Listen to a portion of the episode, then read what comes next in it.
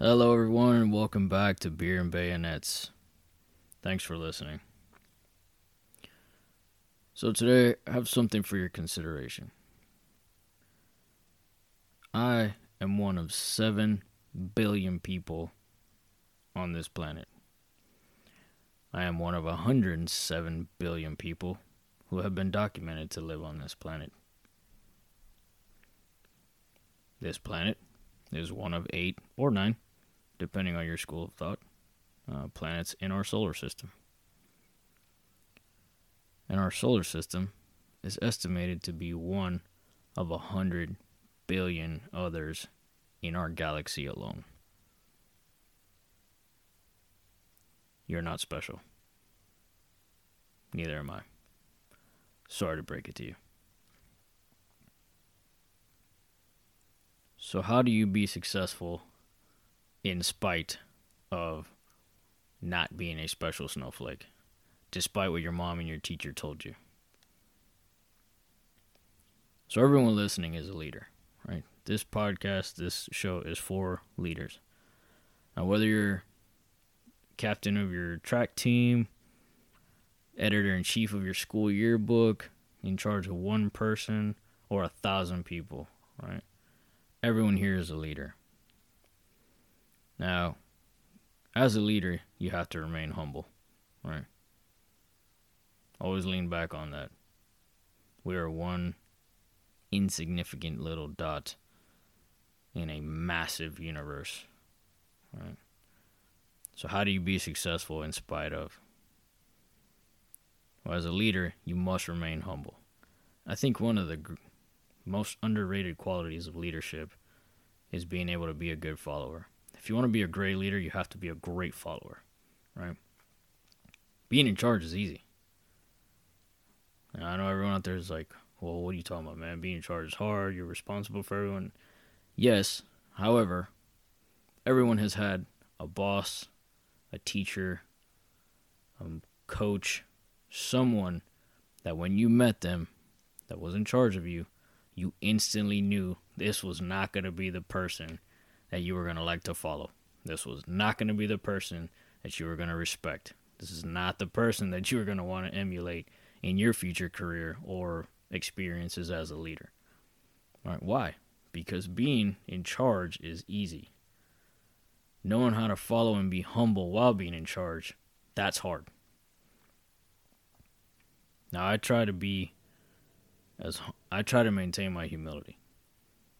And no matter what happens, I don't know if this makes sense, but I pride myself on being humble, right? Because no matter what happens, I know there will always be someone bigger, stronger, faster, smarter, whatever the case is than me. So I keep that in the back of my mind. I also will never allow someone to tell me that I'm less than. I will never allow rent in someone. Uh, I will never allow someone to have rent in my head to make me think that I am less than. Because I know what I'm capable of.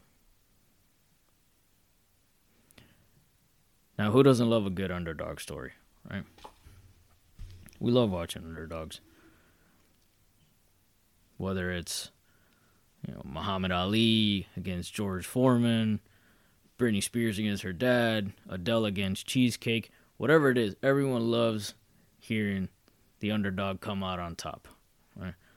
We love watching movies where the underdog defeats all odds, and at the end of an hour and a half, they're successful and they made it. And it doesn't even matter if the movie's based on a true story. We almost never internalize that fact. And I wonder, why? Why can I sit here and watch a movie, or hear a story, or read a report, or read a book about how someone overcame all odds? And was victorious in the end. But yet somehow I can't apply that to my life. Everyone loves an underdog story. It makes us believe in fairy tales.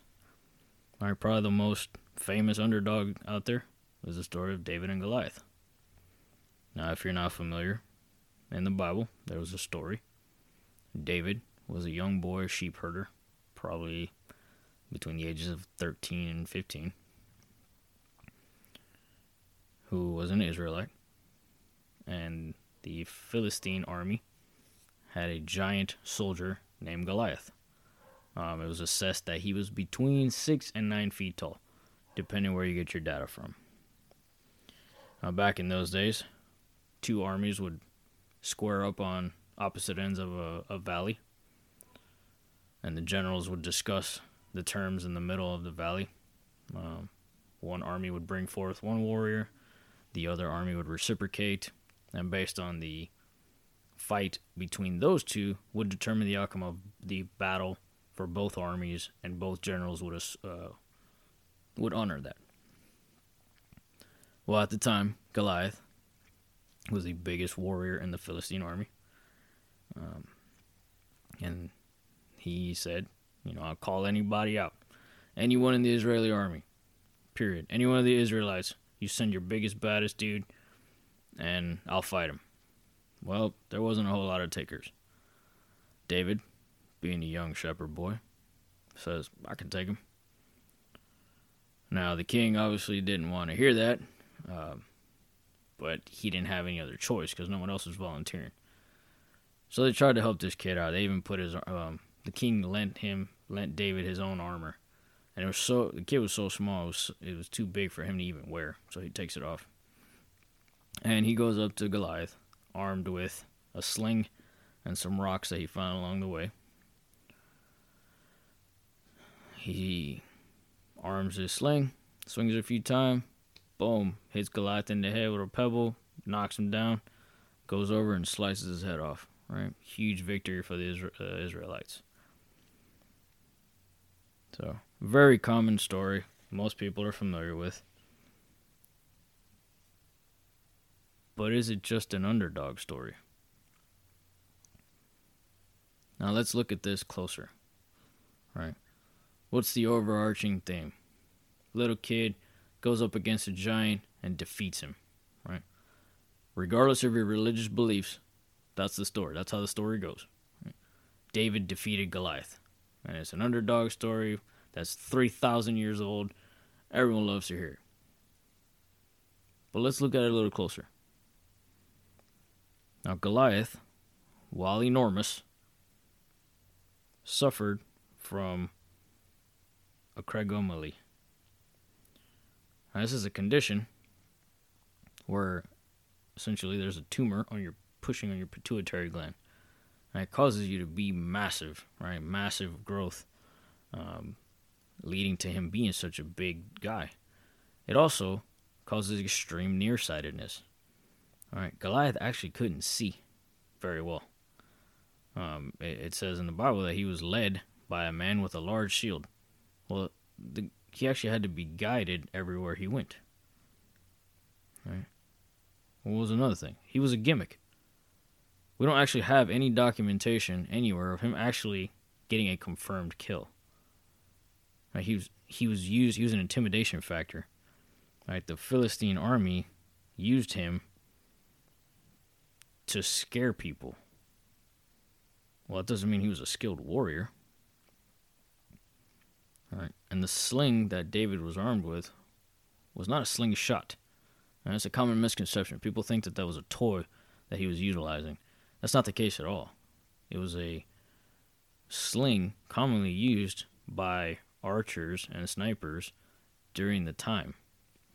Now, it's said that they could spin this sling so quickly that a rock coming from the sling, when it hit on impact, the point of impact was uh, was similar to the effects of a 45 caliber pistol round. Now, for those of you who understand what that means, a 45 caliber round is, causes immense damage. All right. So, was it really an underdog story? Or was it this young man knew what he was capable of?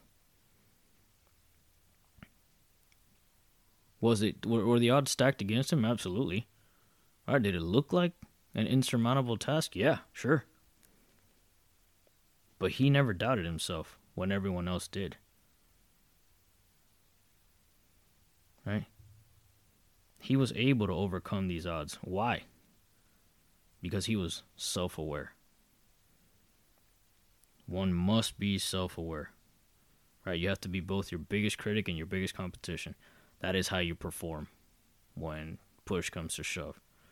You have to be self aware.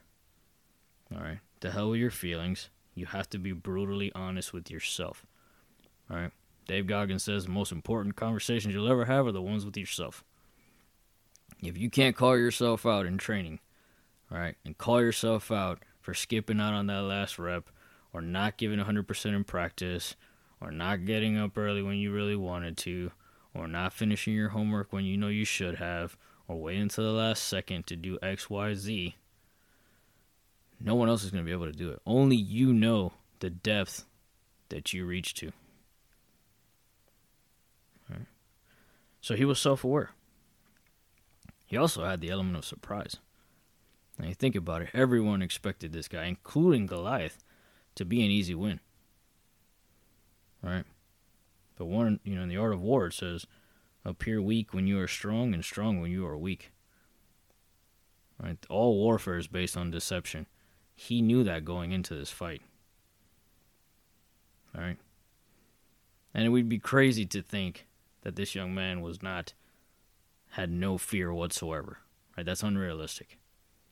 I don't care who you are, when you're 14 years old, going up against a nine foot tall giant warrior covered in um, it says 500 shekel armor, right? It says his spearhead weighed 100 pounds. That's intimidating, right? But the difference between a coward and a hero a coward gets scared and quits. A hero gets scared and keeps going. Now remember, there are no real superheroes. So, how can we accomplish this?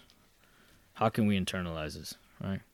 What are some tips to be able to harness this power?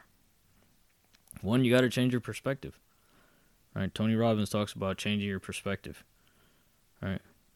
Until you make the unconscious conscious, it will direct your life and you will call it fate. Right? You will be a victim of your perspective because you'll just think it's happening to you. Once you understand that life is happening for you and not to you, you will be unstoppable. All right. Second thing, conquer your limiting beliefs. All right, you don't have to re- believe, you don't have to reach for the stars, but don't think for a second that you can't get to them. That's a huge difference. Right? You don't have to wake up every morning reaching for the stars, but also absolutely don't think that you're incapable of reaching them. All right. Face your fears. I'm not telling you if you have a fear of heights to go skydiving tomorrow. Right? But build that mental callus. Right? Calluses are built a little bit of pain at a time. Right? Face your fears daily. And by the time push comes to shove and you're put in that situation where you have to rise to the occasion, you've developed enough of a callus where you can push through. That mental toughness will get you through. All right? Be your own coach. Internalize these thoughts. Don't speak ill of yourself, right? Believe, understand what your accomplishments have been to this point. Right? You're listening to this for a reason. Listen to this because you're, you're an accomplished individual.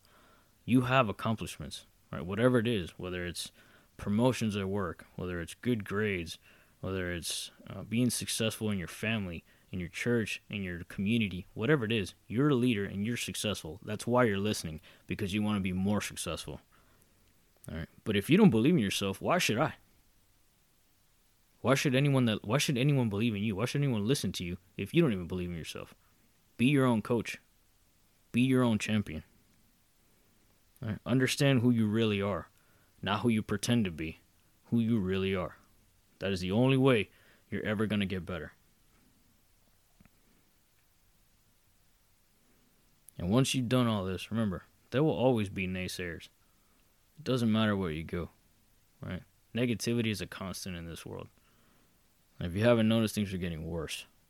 There will always be t- people to tell you you can't do something, right?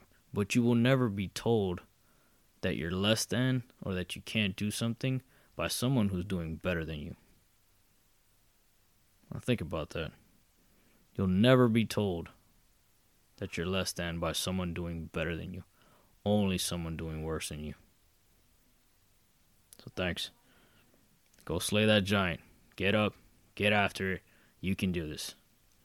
Beer and bayonets.